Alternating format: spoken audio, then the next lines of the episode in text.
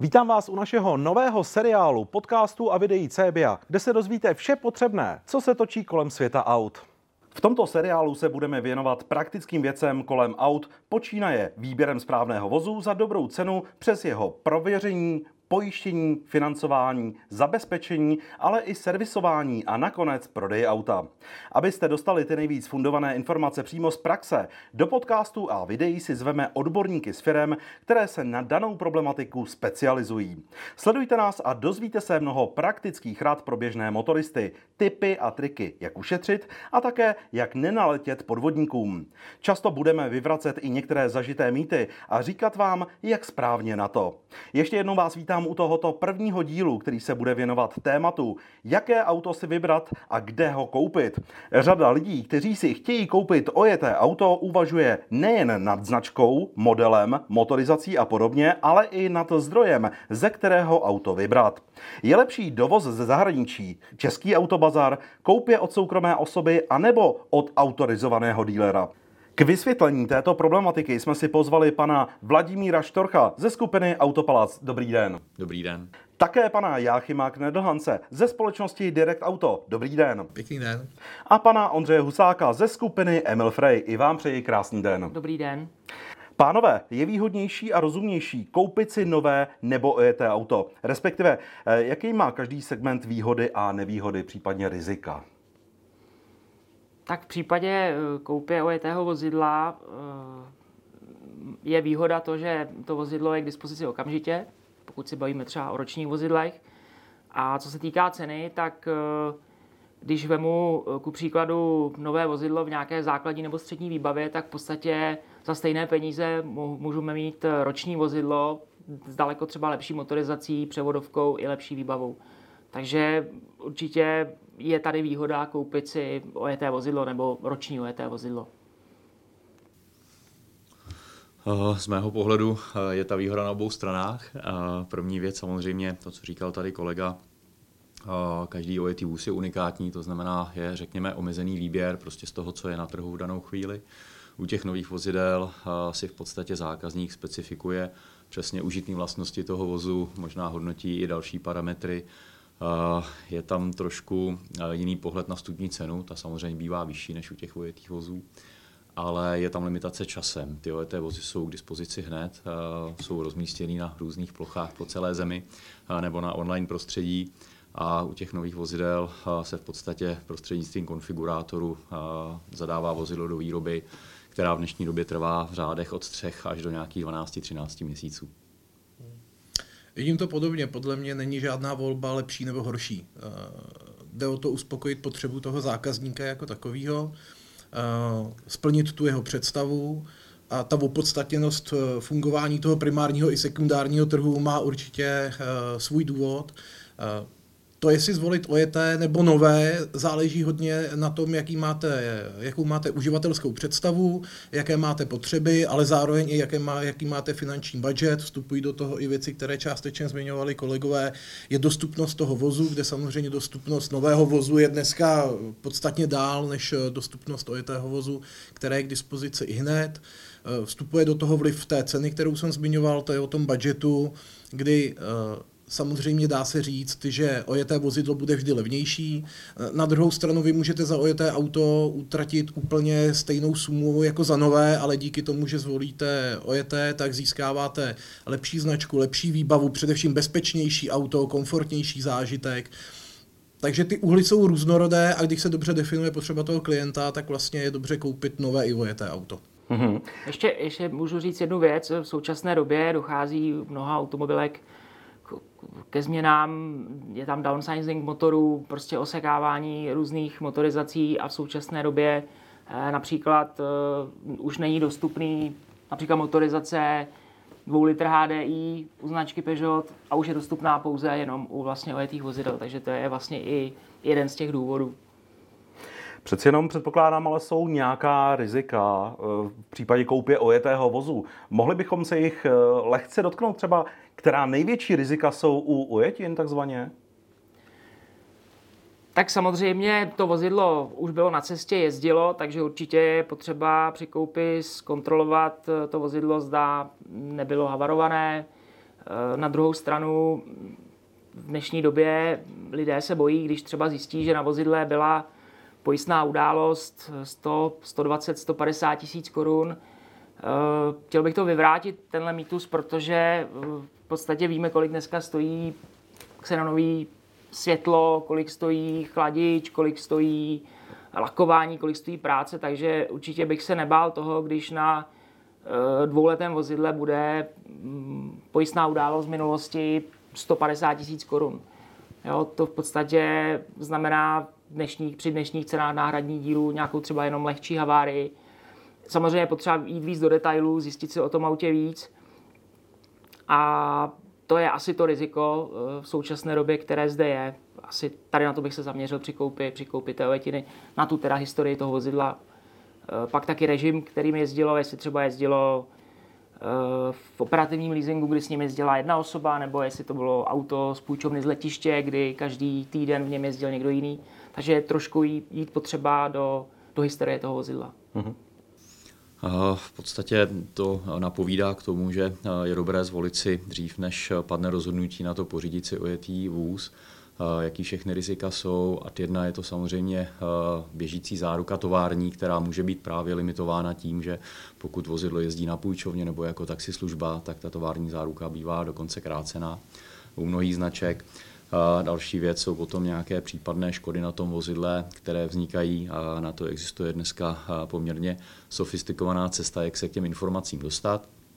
No a pak samozřejmě je to o tom, že pazary, které dneska vozy nabízí, nejsou jenom kamennými domy, jsou to i často online společnosti, které vozy v podstatě ani nemají kde eh, zákazníkům předvádět. A myslím si, že jedna z věcí, eh, jak se dostat k dobrému ojetému vozu a nebát se nějakých rizik, mít trošku větší jistotu, tak dobře zvolit ten zdroj, kde ho pořizuju, nejenom jaké auto, ale od koho ho kupuju a jaké všechny informace má ten dotyčný prodejce v danou chvíli k dispozici. To si myslím, že je jedna z věcí, které jsou klíčové právě eh, k eliminaci rizik u ojetých vozidel. Rizika jsou jako v zásadě dvojí původ a stav. Já bych začal u toho původu, protože i když koupíte někdy trošku horší stav, pokud to není úplně fatální situace, Eh, tak se to dá nějakým způsobem řešit, byť to může být ekonomicky nevýhodný a drahý. Eh, ale ten stav už jako málo kdy napravíte. Eh, pardon, ten původ už málo kdy napravíte. Je potřeba vědět, když to auto kupuju, že není složeno z pěti předchozích aut, které se různě jako potkávaly a, a šroubovaly dohromady. Je potřeba vědět, že to auto není zatížené žádnou exekucí, úvěrem, že není kradené, že není popovodní. Takže tohle je zásadní pohled. Dneska na trhu je dostatek v podstatě nástrojů, jak si to auto uvěřit a ověřit a v neposlední řadě každý poctivý prodejce by tohle to měl tomu zákazníkovi doručit úplně automaticky. A pak je tady ten stav, a tam samozřejmě ty rizika uh, jsou v tom, je to stroj, je to pořád jenom stroj, reklamují se i nové stroje, myšleno nová auta, reklamují se ojeté stroje, ojetá auta, takže je potřeba potkat a vyhledat poctivého obchodníka, který vám eh, řekne popravdě, jak si to auto stojí technicky. Potvrzuju to, co tady říkal kolega, dneska oprava 100-200 tisíc nemusí vůbec nic znamenat, protože ve výsledku to může být nárazník a blatník, hmm. ale to auto může být mechanicky v pořádku. Co je ale důležité, tak toho zákazníka seznámit s tím, že tam ten nárazník a blatník byl, že to bylo v takovém stavu, že to bylo tímhle tím způsobem eh, opraveno. Ideálně mít nějakou fotodokumentaci třeba té havárie, aby člověk viděl, co tam bylo. Obecně já, kdybych si vybíral prodejce eh, vozidel, tak bych si vybíral někoho, kdo má kompletní nabídku, kde bych eh, se mohl koukat na ojetá, ale i na, ta, na ty nová vozidla. A když se budu specifikovat teď do těch ojetin, tak eh, v podstatě tam, kde jsou schopni mi v maximální možné míře doložit eh, nejenom historii toho vozu, ale i servisní historii, včetně případné fotodokumentace, kterou, kterou tady kolega říkal. Takže vždycky dbát na to, odkud to auto je, kde se vzalo, eh, kde je jeho původ a pak řešit tu mechaniku, určitě si vyžádat eh, maximum informací k servisní historii, pokud tomu nerozumím, přivzat si eh, svého odborníka, svého servisáka někomu, komu věřím. Eh, pokud někoho takové nemám, požádat toho prodejce, aby tohle absolvoval se mnou, aby mi ty věci vysvětlil a podle toho dojmu bych potom nabil, jestli je to ten správný partner nebo není. ještě... Na trhu je spoustu, spoustu subjektů, který tady s námi jsou 20 a více let, který se této problematice věnují. To znamená, že malá nápověda podívat se, řekněme, na ty známý jména na trhu ojetých vozidel, podívat se na velká dílerství nových vozů, která prostě na trhu produkují velké množství vozů, které se k ním vrací. Leasingové společnosti nabízejí ať už prostřednictvím svých ploch prodeje ojetých vozidel, tak právě i prostřednictvím prodejců nových vozů stovky, možná tisíce aut měsíčně, které se vracejí z operativních pronájmů. A vlastně tam je ta jistota toho, že servisní zásahy na těch vozidlech v době od pořízení nového vozu do doby, kdy se z nich stává ojetina, kterou klient vybírá, tak tam ta servisní historie je velmi dobře doložitelná přímo hmm. třeba tím prodejcem. Tím určitě nedegraduju bazary, které jsou samostatným subjektem o prodejce ujetých vozidel, ale ta komplexnost, o které mluvil tady kolega Jáchym, tak ta je rozhodně na velmi profesionální úrovni a je tam dost zdrojů, jak případně doložit tu historii. Hmm. Já ještě, to bylo důležité, co tady zmínil Vláďa, a to je to, že někteří prodejci vlastně ta auta nemají ani jak ukázat, ale oni je dokonce mnohdy ani nevlastní. A tady já bych třeba byl hodně obezřetný, protože takový jako taková první indikace toho, že to auto je v pořádku, je za mě to, že ten obchodník, který mi ho chce prodat, tak ho koupil a nabil ho do svého majetku.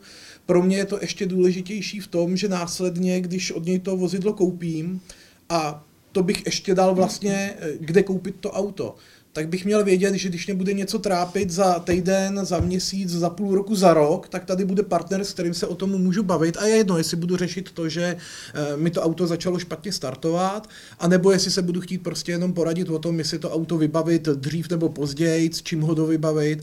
Ale mám tady partnera, s kterým můžu komunikovat o svých přáních, potřebách, eh, můžu si tam přijít jenom pro radu, a nebo přijít a říct, ale mám tenhle technický problém, vyřežo. Eh, když to bude partner velkého typu, eh, nebo ta velikost není úplně zas tak asi nejzásadnější, protože tím, že já jsem eh, na trhu Etin 23 let a znám mraky kluků, který mají malý, střední, anebo velký bazary a průřezem těchto těch firm je mraky eh, subjektů, které to dělají poctivě, dělají to fakt jako ze srdcem a dělají to tak, aby ten zákazník byl spokojen. Ale samozřejmě pak v každém tomhle segmentu je ještě protipol tady těch pozitivních věcí.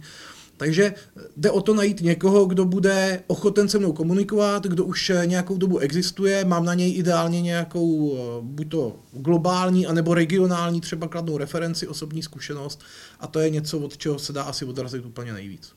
Tady zaznělo uh, před chviličkou komplexnost služeb. Uh, ono vlastně uh, pořád jsou to takový drobný nápovědy pro ty potenciální zákazníky. Eh, najít si ojetý auto eh, u, na velkém portálu u někoho, kdo prostě se tomu věnuje ve velkým, eh, má nějakou historii na trhu, zastřešuje třeba některou z těch značek právě těch ojetých vozidel jako prodejce nových vozů, má autorizovaný servis, to znamená má tam zkušené mechaniky, má možnost získat ty data z historie vozidla, zákazník může využít nabídku finančních služeb, pojištění, servisních akcí, kampaní, možná nějakého slevového programu a tak dále. Takže uh, možná je to trošku tím, že na tom trhu jsem taky přes 20 let, ale já osobně tedy doporučuji zvážit, řekněme, třeba nějakou korunu navíc, zamířit na víc míst, ale určitě nevynechat právě kombinatoriku, prodej nových vozidel, servis, ojeté vozy. Jo, už jenom když si představím, že si vybírám ku příkladu auto za 500 tisíc korun, je to můj rozpočet, mám nějaké představy, jak to, to užívat, potřebuji ho pro rodinu, mám nějakou představu o nájezdech kilometrů. Na takovémhle místě se hnedka dozvím, jaký jsou servisní intervaly, jaký jsou očekávané servisní náklady. A ve finále možná budu to auto pořizovat prostřednictvím nějakého financování a má možnost i srovnání s vozidlem novým podobné kategorie, protože obecně platí pravidlo, že nové vozy často bývají podporovány nějakými akcemi od importéra nebo marketingovými kampaněmi. Jsou tam nějaké sériové výbavy, které jsou limitovány za zvýhodněnou cenu, třeba klimatizace zdarma, čtyřkolka za půlku a tak dále. A vlastně přijdete si pro auto za půl milionu, odcházíte s novým autem za 650 tisíc, ale tím, že ho financujete, tak platíte stejnou úvěrovou nebo leasingovou splátku. Takže těch variant je dneska skutečně mnoho a asi to chce malinko víc e, vybírat třeba online, trošku se zorientovat v tom světě a pak eh, určitě nejít na jedno jediné místo na jistotu, ale vyzkoušet těch míst víc. Je to i o nějaké osobní zkušenosti, o tom pocitu, když ten zákazník tam přijde, vybírá. Jak říkají kolegové, je tady prostě určitý kouzlo té, té kamenné prodejny, tady je.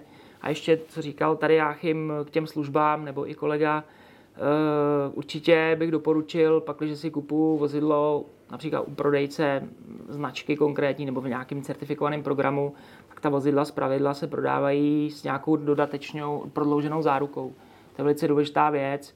Pokud si kupuji uh, auto u značky OJT, tak určitě, pokud je vozidlo například rok staré, tak já si můžu tu záruku prodloužit, tu tovární záruku prodloužit až třeba na 8 let. Nestojí to tolik peněz. Určitě bych to doporučoval.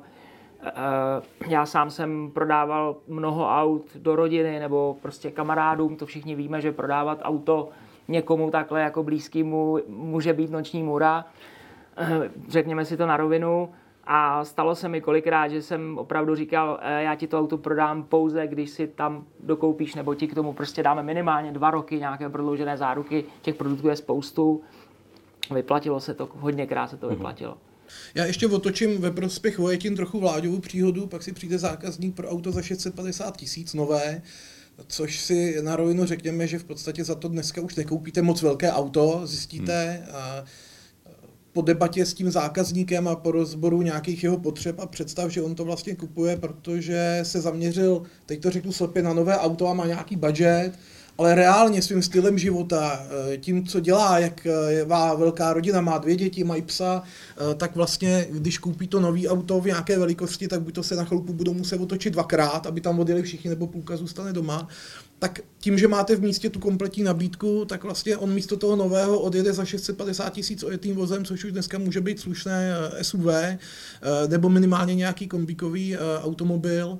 A proto bych volil tu komplexnost, eh, komplexnost jako takovou. A potvrzuju, že díky bohu eh, dneska standardem se stávají ty prodloužené záruky, eh, ať už si je klient dokupuje sám a nebo je v podstatě zdrojuje ten prodejce ojetých automobilů do té své nabídky, do toho svého portfolia aut, která nabízí. A pak samozřejmě pokud bych vybíral dvě identická auta, pokud by jedno z nich mělo tu prodlouženou záruku už automaticky, tak, tak bych volil tu, protože vám to získává hmm. komfort, pohodlí, bezpečnost a určitě budete žít jako spolehlivěji s tím autem do budoucna. Že se nebát si trošku připlatit víc malinko a mít to vozidlo třeba s roční nebo dvouletou zárukou navíc, opravdu se to vyplatí. Mm-hmm. V autech, eh, zejména ve Vojtech, platí, že eh, opravdu nemá cenu kupovat levné věci, protože Eh, to, co ušetříte na tom budgetu, a teď se ale posunu někam hodně jako k hranici těch hodně levných aut, tak ono vás to stejně doběhne a pak když po dvou, třech, čtyřech letech sečtete ty náklady, tak zjistíte vlastně, že v rámci toho, co jste utratil z toho vašeho rodinného rozpočtu, kdybyste na začátku volil něco o trošku dražšího, eh, bezpečnějšího a vlastně výhodnějšího, už tehdy to bylo zřejmé a jediný, co bylo proti, je ten budget, tak byste se rozhodl jinak. A takhle je potřeba nad tím jako uvažovat. Pánové, vy jste tady narazili na jednu věc, eh, k ojetině takzvané, když si chci koupit, vzít si třeba mechanika, když mám. Víceméně měl by mi prodejce umožnit přístup, vzít si svého mechanika a v případě, jak se bránit, když mi řekne prodejce, hele, to my nechceme. Jestli můžu, eh, zní ano, rozhodně to chtít a požadovat a jestli mi to někdo neumožní, tak eh, mu slušně říct nashledanou a odejít do jiného místa, tam není jako jiný řešení. Eh, ten, kdo mi tohle to neumožní, nebo mi to dokonce sám jako nenabídne, tak by neměl být tím správným partnerem. Odkazuju se na to, co jsem říkal v rámci těch prvních otázek a od tohohle subjektu člověka bych utíkal hrozně, hrozně daleko pryč. S tím já souhlasím ve 100%. Je to prostě o tom, že dneska zákazník má právo na to být náročný, protože investice do auta většinou bývá na několik let. Vzít si sebou svého mechanika, požádat si případně i firmy, které se specializují na to, že skutečně prověří to vozidlo jako takové. To je asi, řekněme, nějaký základ toho, jak by měl správný prodejce ojetých vozů dneska fungovat. Může se stát, že je omezený prostorama a má prostě hever venku, nemá přisvícení a tak dále, ale standardem by mělo být vidět to auto ze spoda, udělat si zkušební jízdu, tak aby i zákazník sám byl ten, kdo řídí to auto, nejenom seděl vedle na sedačce a, a prodejce, který neustále mluví, maskoval různé zvuky a podobně Takže nebát se být náročný, nebát se být zvědavý, to jsou, myslím si, základní dvě rady eh, pro zákazníky, kteří si chtějí kupovat ojetý vůz a, a přirozený filtr je ta ochota a ty možnosti toho prodejce. Určitě souhlasím a pak, když si kupuju vozidlo značky Volvo u prodejce, který není Volvo, nemá příslušné mechanismy, nemá diagnostiku, absolutně není problém eh, s ním zajet do toho Volva autorizovaného servisu, kde mu to auto prohlédnou. Mm-hmm. To je vlastně takový standard dneska. Jak je to například, pánové, třeba u ročních, eh, řekněme, zánovních vozů? Je o ně zájem a vlastně jaká je třeba výhoda nebo nevýhoda potažmo koupit si roční vůz oproti třeba osmiletému vozu? Je tam něco mezi tím nějaký rozdíl? Uh, jo, je. Eh, tak roční vůz samozřejmě je věc, eh, která eh, napovídá tou dobou trvání, že je zajetý, to znamená první provozní problémy, případně nějaké drobné nedostatky z fabriky už byly odstraněny v rámci garančních prohlídek. Dá se říct, že cenově se ten roční vůz pohybuje výrazně pod cenou nového vozu. Nicméně pořád ta cena je odpovídající tomu nájezdu kilometrů a podobně. Mnoho zákazníků, kteří se už chtěli dostat do segmentu ujetých vozidel, tak eh, se předpokládám téhle problematice věnovali do té míry, že zjišťovali, jak se vlastně roční vůz vyrábí, jak, jak se dostane na trh. A ve velké eh, části to jsou ať jedna vozy z půjčoven, kde pak můžou nastat ty rizika, o kterých jsme se tady už bavili. A druhá velká množina jsou vozy předváděcí, různé náhradní vozy servisu a podobně právě z autorizovaných dílerství. Jsou to festivalové vozy z importérských sítí a podobně, kde ty vozy jsou většinou v maximální výbavě. Na trh jsou dostávány s nějakým doprovodným programem služeb a samozřejmě cenově jsou zvýhodněny. To znamená, roční vůz je pro mě jedna z voleb, kterou bych doporučil zákazníkovi, který úplně nové auto nechce z jakéhokoliv důvodu, ať už je to finanční nebo principiální, a chce prostě auto, které bude mít tovární záruku, bude ověřené, bude mít nějakou e, rozumnou servisní historii a za ten rok e, bude relativně e, spíš zajeté než opotřebované. Takže pro mě to je ideální volba. Na to můžu říct ještě jednu věc, že se negenerují roční vozy jenom v síti českých prodejců, ale samozřejmě se dováží ze zahraničí, ale ten princip toho pořízení je v podstatě úplně stejný. Bych ještě jenom doplnil, eh, ne každý vozidlo, který jezdilo v půjčovně, zákonitě musí být špatné. Jo, je spoustu půjčoven, kteří fungují v podstatě jako leasingovka a vozidlo půjčí na půl roku klientovi, který přijel do Česka z Austrálie a chce tady něčím jezdit. Jo. Opravdu je potřeba to trošku rozlišovat. Eh, určitě, když někomu řeknete, že to vozidlo je z půjčovny, tak to neznamená zákonitě, že to vozidlo si nekoupím nebo že je špatné. Já bych doplnil ještě jeden kanál, eh, který eh, k těm dvěma, co říkal Vláďa, to jsou flítoví zákazníci, kde, kde se najíždí flít, rozuměno velká společnost, si koupí 100, 200, 300 aut, které pravidelně točí. Tam ta výhoda bývá v tom, že nejsou poznamenány ty vozy stigmatem těch půjčoven. Mm. A mhm. souhlasím s tím, co říkal, co říkal tady kolega. A, takže a, to flítové auto je potom atraktivní tím, že většinou bývá nastaveno uživatelsky velmi dobře výbavou. Z mého pohledu má jednu nevýhodu a to, že tyto flíty tvoří hodně duplicitních aut. Násobeno několika. No, takže když bych se měl vrátit úplně k té původní otázce a začít na ní e, odpovídat, vlastně já dneska zánovní auta nevidím ani vlastně už v tom roce, ale ve dvou letech, kdy pro mě zánovní auto vnímáno pohledem zákazníka, ověřeno, jak s nimi komunikujeme, tak jestli to je staré 6, 12, 18 nebo 20 měsíců, tak už to je vnímáno hodně, hodně totožně. Eh, je to tím, že na ten sekundární trh se dostalo víc těch zánovních aut a oni tam zůstávají samozřejmě díl a i díky tomu, že z důvodu nedostatku přísunu eh, nových aut, tak se různé ty flíty prodlužovaly, eh, ti zákazníci, ať už to měli v operativním leasingu eh, jako spotřebitel nebo v operativním leasingu jako společnost, tak si ty auta nechávali, nechávali díl. Myslím si, že velmi brzy se budeme bavit o zánovních vozidlech, že to opravdu bude do roka a do třech. To je mm-hmm. prostě něco, že vlastně do třech let zánovní vozidlo je pořád velmi atraktivní auto, velmi dobře nakonfigurovaný, pořád by mělo být téměř ve stavu nového. Když vemu opravdu ty roční, tak kolikrát to auto, když otevřete a sednete do něj, tak pořád cítíte tu vůni toho nového auta, tak jak to všichni známe. Už ještě se nestratila, takže to je velmi, to je velmi atraktivní.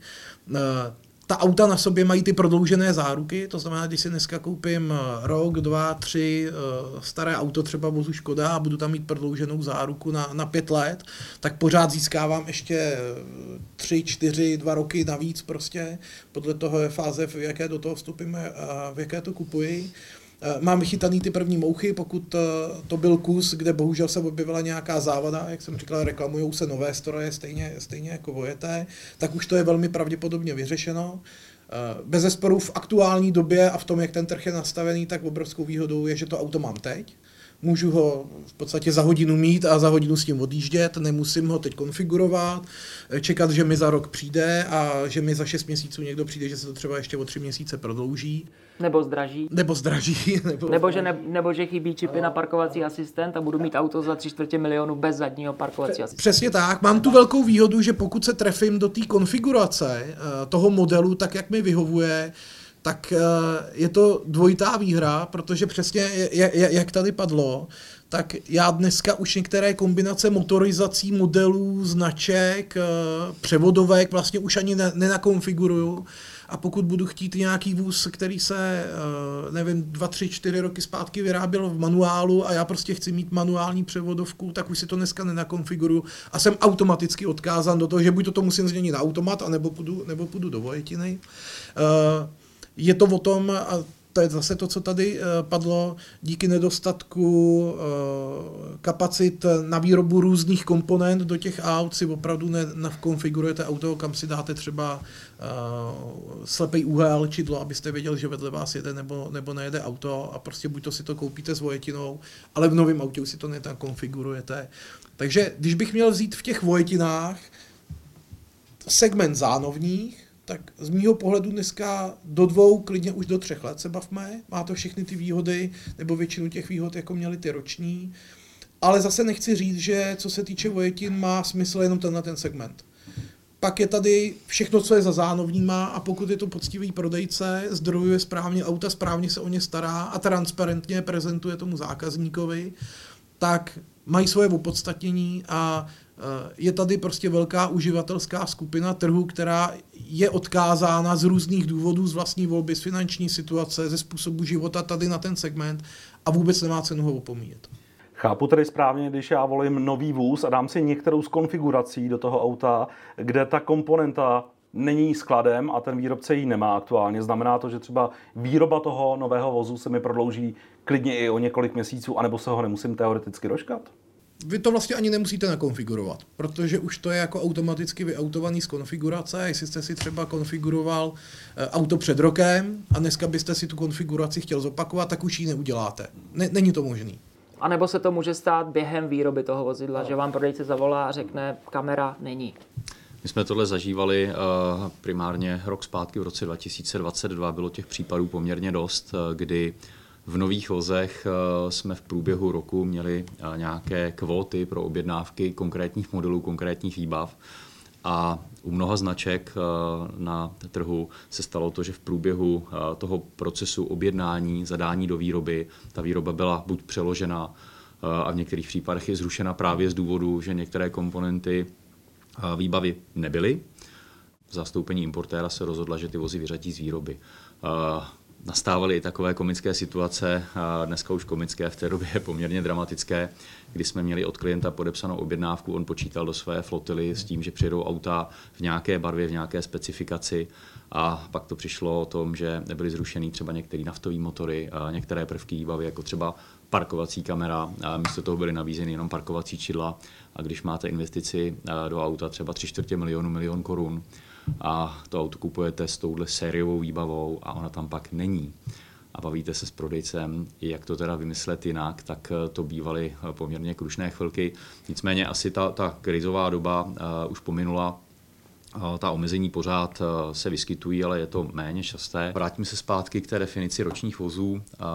Jedna z věcí, kterou zákazníci, kteří si kupují nový vůz nebo i ojetý vůz, samozřejmě přemýšlí o tom, jak dlouho to auto budou užívat, jak se bude vyvíjet jeho cena. A v té době, která už pominula, tak tím, že v roce 2021-2022 začal být nedostatek nových vozů na trhu, tak se stalo to, že roční vůz byl třeba i dražší pro zákazníka, než že by si objednal vůz nový. Byl to jakýsi příplatek za komfort toho, že to auto může mít hned. Na druhou stranu obecně se říká, panuje taková představa na trhu, že jakmile opustí nový vůz autosalon, tak ztrácí hodnotu zhruba 20 až 30% podle toho, jaký je to model, jaká je to výbava, jaká je to značka jsou zákazníci, kteří jdou primárně po zánovním voze právě proto, že ten největší dramatický rozdíl poklesu ceny už proběhl. A v podstatě lidi, kteří neví, jestli za rok, za dva budou v situaci, v které jsou teď a kupují si, řekněme, auto, které potřebují na dlouhé tratě, bezpečné, dobře vybavené, a i roční dvouleté, tak tím, že ho třeba za půl roku, za rok, za dva plánují prodat, tak ten rozdíl té prodejní ceny potom v tom případě je tam zdravější, než v případě, že koupím nový auto a za rok si to hmm. rozmyslím a potřebuji se ho zbavit. Jo, takže se... to je jeden z aspektů, na který je dobrý myslet. Co se týče poklesu e, té ceny vozidla, e, souhlasím, jak Vládě říká, e, prvním majitem zápisem do techničáku padá 20%, řádově do 4-5 let padá půlka platí vávalo, bych teď jako řekl, v normální době, do které mi zase dojde. Mm-hmm. Ale vlastně já jsem nečekal, že po 20 letech zažiju ně, ně, něco, co se tady dělo poslední 3-4 roky, že auto se stalo vlastně jako komoditou, že přestalo platit, že ekonomicky jedna z nejméně výhodných investic je do auta, protože to ztrácí hrozně rychle tu hodnotu, ale vlastně to auto se v roce 2022-2021 v takovým tý blízko po covidový uh, po covidový myšleno hlavní vlna covidu, eh, vlně úplně otočilo, auto se stalo komoditou a ten, kdo koupil Octavii za 300 tisíc, tak za 4 měsíce se nabízela za 320 tisíc, za rok se nabízela za 360 tisíc a paradoxně se to stalo jako investičním nástrojem, nebo mohlo se to stát investičním nástrojem a ty auta, eh, zejména díky tomu, co se dělo na trhu s novými automobily, eh, protože nový auta nebyly, trvaly dodávky, vlastně díky tomu i ten sekundární trh eh, klesal v té nabídce, takže těch aut bylo méně, což šponovalo tu cenu nahoru. Tak to bylo naprostý unikum a jako diference, která podle mě asi už se jen tak opakovat nebude. Možná nás něco takového potká jednou s elektromobilitou, pokud se začnou víc, víc svazovat, ať už jako legislativní normy, daňové věci, které ovlivňují to, jak elektromobilita bude rychlá nebo nebude rychlá. Takže eh, v dnešní době už eh, tohle úplně neplatí, že když koupíte aktov, uh, oktávku za 300, tak byste ji za 320 za, za dva měsíce uh, prodával. Nicméně pořád tam ještě nedochází k dramatickému propadu té ceny, tak jak jsme na to byli zvyklí. Byť aktuální nabídka uh, ojetých aut je velmi dobrá. V březnu byla nějakých 112 tisíc v nabídce, bylo to nejvíc od května loňského roku, kdy, kdy, kdy bylo nějakých 114 nebo ně, něco takového. Lehce přes 112 bylo teď a necelých 114 bylo loni. Takže vlastně jsme se dostali po roce na nejvyšší nabídku jetých aut. Ale ten trh je pořád tak hladový, že pořád je ta správná doba, kdy se vyplatí kupovat to ojetý auto, protože ono pořád si tu hladinu té ceny uh, drží velmi dobře, zejména pokud kupujete vojetinu tak, jak my jsme tady popisovali, že bychom se na ní koukali a kterou bychom asi hmm. koupili a která má všechny ty benefity, které tady byly zmíněny. A je to, je to právě o těch eh, prvcích výbav a o té motorizaci, eh, kdy opravdu eh, v rámci pravidel Evropské unie spoustu výrobců omezuje výrobu naftových motorů. Dneska už víme modely značky, kdy prostě nafta v autě nebude, dojíždějí poslední typy za chvilku z nich budou ojetiny a v podstatě to budou unikátní auta a možná se dostaneme zpátky k tomu, že no. některý z nich budou těmi investičními vozidly. Jo, je to trošku uh, taková nečekaná situace, kdy v Evropě si tady uh, na pěti koruně uh, hrajeme na to, jak budeme emisně přísní a velký výrobci vozidel na velký trhy mimo Evropu prostě chrlí V6, V8 a tak dále. To znamená, jsou to vysokoobsahové auta a benzínový, naftový. máme tady lodní dopravu, autobusy, nákladní dopravu, leteckou dopravu a tak dále. Takže tady to je trošku, já nechci zabíhat do detailu, ale tady to je trošku taková divoká jízda, když bych to tak řekl. Na druhou stranu je pravdou, že budoucnost vozidel je v úplně jiné motorizaci, než jsme byli doteďka zvyklí a troufnu si říct, že očekávám, že v těchto pěti letech, který už dneska běží, tak zase hodnota ojetých vozů bude růst právě proto, že bude nedostupnost nějakého prvku výbavy, ale hlavně té motorizace. Bych jenom doplnil, uh, doplnil kolegu, že uh, mluvilo o naftovém motoru, ale spoustu vozidel dneska už ani nemá ani ten benzínový. Jo, už se vlastně přecházíme na hybridní pohony nebo čistě elektrický, takže s tím souhlasím, co říkal kolega, že eh, spoustu těch vozidel si bude držet tu svoji cenu, protože v podstatě nebude jiná možnost, jak si ho koupit jinak, než, než to ET. Zase je to výhoda, že historický investiční auto byl veterán, na to se dost dlouho čeká poměrně, tak teď se k tomu dá přidat eh, něco jiného. Eh, rád bych potvrdil to, co říkal Vláďa. My se tady v Evropě snažíme eh, jako vyřešit globální problém regionálně, což je odkázáno k boji s větrnými mlýny, kdybych to měl k něčemu jako přirovnat. Nicméně elektromobilita tady je ať už bude posilovat do různých velikostí, tak prostě tady je a, a bude. A myslím si, že dřív nebo později se to stejně musí začít eh, řídit prostě poptávka, nabídka, eh, nechat si to určit ten trh, cokoliv funguje na sílu, čemuž se to teď hodně podobá. A vidíme to i v různých eh, světech nebo zemích Evropy, kde jakmile skončí daňová podpora, tak ten princip vlastně začíná jako hrozně rychle upadat a uvadat. Ale prostě elektromotory tady jsou, elektroauta tady budou jezdit a myslím si, že takový zlom nastane, až eh, prostě auto nabiju za půl hodiny, ujedu s tím 500, 600, 700 až 800 kilometrů podle toho, jak jezdím, jak to bude velký a bude to všechno v rámci dostupného budgetu pro toho mainstreamového spotřebitele, tak pak je něco, kde se to jako překlopí a už to nebude tolik na sílu. K elektromobilitě se za okamžik dostaneme. Pánové, každopádně jedna věc, eh, může mi jenom jeden z vás odpovědět. Eh, prodává se v Česku více ojetin anebo více nových aut? Jaký je trend dnešní doby? Asi jedním hlasem Vojetin. Tak eh, Vojetin se prodává až čtyřikrát tolik, co, co nových aut.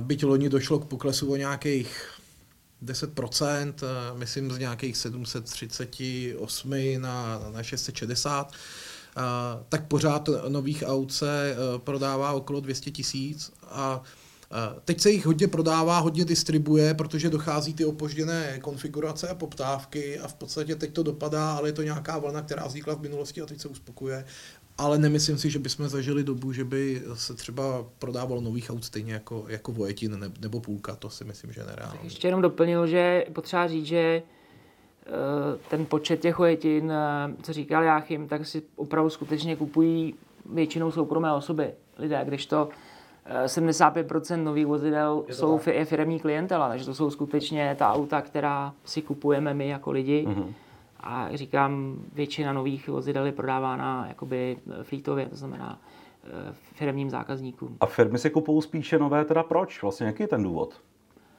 Tak hraje tam určitou roli v, uh, operativní nebo, nebo leasing, v podstatě financování těch vozidel, který z pravidla má lepší podmínky na, na, na nová vozidla než, než uh, na ta ojetá vozidla. Jsou tam i, i daňové aspekty těchto těch subjektů, kdy prostě uh, to pro ně buď je výhodnější, nebo už jsou zvyklí na tenhle ten nástroj, že prostě takhle jako děláme auta. Na druhou stranu i já už jsem zažil několik zákazníků, kteří se vlastně v té době, kdy ty nové auta vypadly, tak se překlopili. Nebyly to ale obrovské flíty, ale řekněme flíty desítek, maximálně pár stovek aut a snaží se ty flíty poskládat právě z těch zánovních ze segmentu těch vojetin protože už ty auta potřebovali vyměnit, to, co najížděli, o rok, o dva prodloužili, už to přejížděli nad 200 tisíc kilometrů, prostě někde daleko, kde byla jejich car policy, ale řešili tím, řešili tím tu svoji situaci. Takže i dneska už se to začíná mixovat ale ten fleet zůstane určitě. Eh, je to opravdu 75 a v rámci některých značek nebo v rámci některých dealerství konkrétních značek je to téměř jako 90% jejich biznesu a ten retail je tam potom eh, doplňkový a, a víceméně náhodný. U těch firm je to hodně o řízení eh, těch provozních nákladů obecně. Vemte si, že flítové firmy disponují vozovým parkem v řádech desítek až stovek vozidel většinou mají nějakou car policy, o které mluvil Jachim, to znamená, že mají dáno, která kategorie zaměstnanců, jakými auty jezdí. Potřebují mít servisní dostupnost, potřebují mít plnou pokrytou záruku. K vozidlům se dostávají právě skrze leasingové společnosti, které nabízí operativní leasing, to znamená vstupní cena toho vozu je výrazně podporována importem té značky. Daňová optimalizace, rozložení toho měsíčního nákladu na období 3-4 let formou splácení toho pronájmu vozidla. Není potřeba na to 20 lidí, kteří schání na 20 bazarových portálech ojeté vozy a tak dále. Ale pak tam přichází taky trošku z druhé strany to drobné riziko v době, kdy se tyto vozy dostávají na trh jako ojeté, tak když dostanete v jeden měsíc na trh 150 aut stejné motorizace, stejné barvy, stejné značky, řekněme stejně ojetých, stejných nájezdů kilometrů a podobně, tak eh, samozřejmě umístit pak na, mezi zákazníky takhle ojeté vozy eh, pro obchodníky nebývá úplně lehký úkol, ale ten trend je, eh, řekněme, celosvětový nebo minimálně celoevropský, že prostě firmy jezdí flítovým způsobem, pořizují auta ve velkém objemu, outsourcují veškeré ty služby, aby nemuseli držet ve svém stavu prostě zaměstnance, kteří řeší opravu vozidel po nehodách, běžný servis, garance, a, a tak dále a tak dále. Takže je to o komplexnosti služeb, ale přenesené potom na ty card distributory možná explicitně od nás jako nezaznělo, to je ta komplexnost těch služeb. On v tom, ta firma v tom nejenom nefinancuje auto, ale má v tom zaplacený veškerý daně, poplatky, ať už je to za rádio, dálniční známka, má v tom započítaný většinově pneumatiky, a takže nemá, nemusí mít nikdo, kdo se stará o, o pneumatiky. Je, ta, je tam servisní smlouva, takže vlastně platím částku a za tu získávám veškerý komfort, že se mi o to někdo stará, nemusím řešit tady pneuservis, tady úvěrovou společnost, která mi to jakýmkoliv způsobem zafinancuje, tady do dodavatele toho auta, takže je to ta komplexnost a ta dostupnost. Mm-hmm. No, říkali jsme si, že v segmentu těch vozů vlastně zacloumal nejvíc tím COVID, kdy vlastně byl zájem o té auta, byl zároveň nedostatek komponentů do nových vozů. Eh, zajímala by mě jedna věc. Vlastně teď se zvyšuje inflace, eh, situace začíná být ekonomicky složitá. Eh, u českého běžného soukromého zákazníka rodiny znamená to nebo očekáváte, že třeba poroste zájem o právě ojetiny? V tom, že vlastně lidé si nebudou moct dovolit koupit nové auto a případně bude ojetých vozů dostatek? Tak ono už se děje v podstatě. Eh, máme různé segmenty ojetin. Pokud se bavíme o ročních vozech, tedy vozidlech do třeba dvou let stáří, tak samozřejmě tam jsme zaznamenali nárůst ceny, protože jestliže zdražilo eh, vozidla nová v posledních dvou letech třeba někde až o 30%, tak se to časem projeví i u té roční ojetiny. A pak je samozřejmě, eh, jsou ty ojetiny jako opravdové ojetiny, třeba 5 eh, až 10 let eh, stáří a těch nebyl nikdy dostatek a není ani teď. To znamená, ta si pořád drží svoji hodnotu, zejména ta dobrá, ta, ta, ta kvalitní vozidla. Takže za mě určitě je tady už nárůst těch mladých ojetin. Ten tady už prostě je v tuhle chvíli. Ceny těch mladších, těch mladších vozidel. Já to sleduji ve dvou trendech. První z nich je samozřejmě ten trh s ojetými vozy. Ano, pravdou je, že ojetiny do pěti let stáří a řekněme té ceny do půl milionu korun, tak nám rostou v tomhle segmentu. Na druhou stranu, když se dívám na výsledky prvních čtyřech měsíců v prodeji nových vozidel, a protože zastupujeme 19 značek, tak ten přehled máme docela komplexní, tak můžu říct, že prodáváme pořád ještě stále více a více vozů nových. Samozřejmě dobíhají objednávky, které byly spožděné, takže tím to může hmm. být částečně ovlivněno, ale netroufl bych si říct, že zájem obecně o nové vozy tím segmentem soukromých osob klesá ten zůstává stejný, spíš e, ten prodejní proces se mění. Není to o tom, že rodina si obejde tři autosalony, v jednom dostanou nabídku a u těch ostatních dvou ji ukazují, jak skvělou cenu mají a chtějí samozřejmě získat ještě lepší podmínky. Je to o tom, že ten proces je zdlouhavější, často střídá ten zákazník prodejce nových, prodejce ojetých vozů, zvažuje i ty finanční služby, protože jeden z aspektů, který tím trhem poměrně výrazně hýbe teď, je cena peněz jako takových.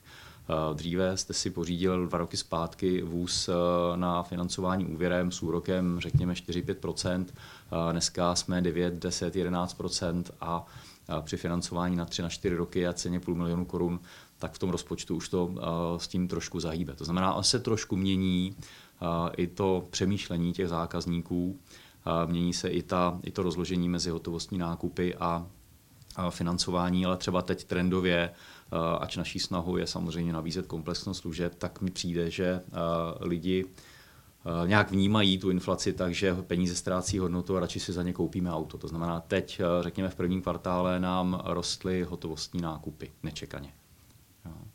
Za mě. Že lidi z té covidové doby prostě ušetřili nějaký peníze, nejezdili třeba tolik na dovolenou, na hory, tak si dneska koupí auto. Hmm. Ta otázka zněla, jestli inflace odkloní lidi od nových dvojitých aut. I díky tomu, že většina těch eh, dealerství značek, eh, jak jsme tady zmiňovali, je postavená na fleetu, tak eh, i pokud se to stane, tak to nebude, řeknu, masivní změna výkonnosti toho konkrétního celku. Ale není to jenom o cestě z nových do vojitejch, ale pak je to i o cestě v rámci světa vojitejch. A tam, protože není to jenom inflace, je to cena peněz, kde opravdu dva, tři roky zpátky Pribor se pohyboval na plus jedna, pamatuju dokonce plus žádná celá pět, už bude možná trošku díl. Dneska jenom Pribor je sedm, to je prostě jako desetkrát dražší, všechno více jak desetkrát dražší. Je to ta nešťastná situace okolo energetiky, ta cena peněz má vliv na hypotéky, takže prostě lidem se zdražil život, zásadně. A v tom světě vojetin, proč to říkám, to může znamenat to, že ten, kdo byl zvyklý kupovat to auto za 800 tisíc, prostě koupí auto za 600 tisíc. Ten, kdo za 600 koupí za 400, ten, kdo za 400 koupí za 200. Nicméně si myslím, že uh, to nepovede v podstatě k výsledku, kdyby zákazníci přestali kupovat auta. Byť jsou tady samozřejmě nový trendy, car sharing a, a všechny ty věci, které tady dneska existují, protože já auto do značné míry vnívám něco, co mi přináší svobodu v tom, jak žiju, jak chci žít a to, že se můžu kdykoliv sebrat a kamkoliv jet, mám to plně pod kontrolou, nemusím hledat, jestli mám někde nějaký auto na nějakém stanovišti, pak k němu dojít a tak dále. Takže já si myslím, že uh, Určitě tahle situace pomůže trhu ojetých aut a ty budou získávat na významu. To se podle mě bez zesporu jako stane. A jediné, co se může měnit, jsou návyky těch lidí. To znamená, dřív jsme jeli na chatu a potkali jsme se tam jako čtyřma autama, tak teď pojedeme na chatu a možná se někde cestou jako pobereme a dojedeme tam jenom dvěma autama, ale furt ty dvě rodiny, které jako to auto nechali doma, tak ho nechali doma. Neznamená to, že ho nevlastnějí, protože příště zase vemou na chatu oni někoho. Takže já si myslím, že ta budoucnost prodeje aut je je vlastně docela eh, růžová, zejména těch vojetých. Eh, teď opravdu, co se týče nových, potvrzuju, tak ty prodeje jsou hezký, ale u mě tam je to, co jsem tady zmiňoval, že jsou to ty objednávky z těch předchozích období a eh, je otázka, co se stane, až budeme předávat ty objednávky z aktuálního období, který zatím, nebo takhle, oni určitě nebudou tak optimistický, protože ten gap, který se tady vyrobil, ta obrovský, ten obrovský dluh k těm zákazníkům, že my jsme nebyli schopni jim dodat ty auta, tak to už se doufám nestane, ani bychom si to nikdo nepřáli. Pro nás ideální, když si u nás, eh, tak když koupí člověk ojetý auto, tak to s tím do hodinky vyřídíme a on může jet autem, eh, pokud to je pro něj takhle komfortní. A stejně tak bychom to rádi dělali i ve světě nových aut.